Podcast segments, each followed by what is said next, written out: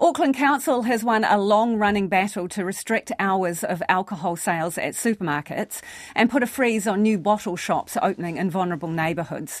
The Supreme Court today unanimously dismissed the appeals brought by supermarket giants Foodstuffs and Woolworths New Zealand. But it's taken the council 8 years and $1 million in legal fees. Amy Williams has the story.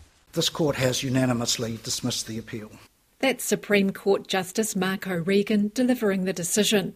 The court agreed with the Court of Appeal that a precautionary approach is open and that a restriction may be justified on the basis of a reasonable likelihood that it will reduce alcohol-related harm. Those who back the restrictions on liquor store sales agree it's a win for reducing alcohol-related harm.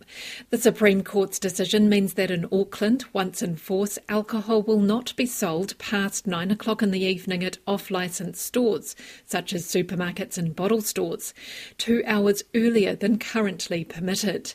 Auckland Councillor Josephine Bartley says it'll help protect communities. Liquor stores can open up, even in areas where there's already a proliferation of liquor stores.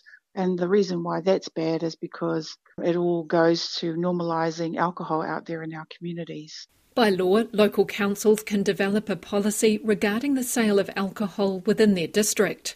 Auckland Council did this in 2015, but the policy never came into effect because it was delayed by court cases and appeals. That policy has things like the hours, the temporary freezes on new liquor stores opening up in vulnerable communities.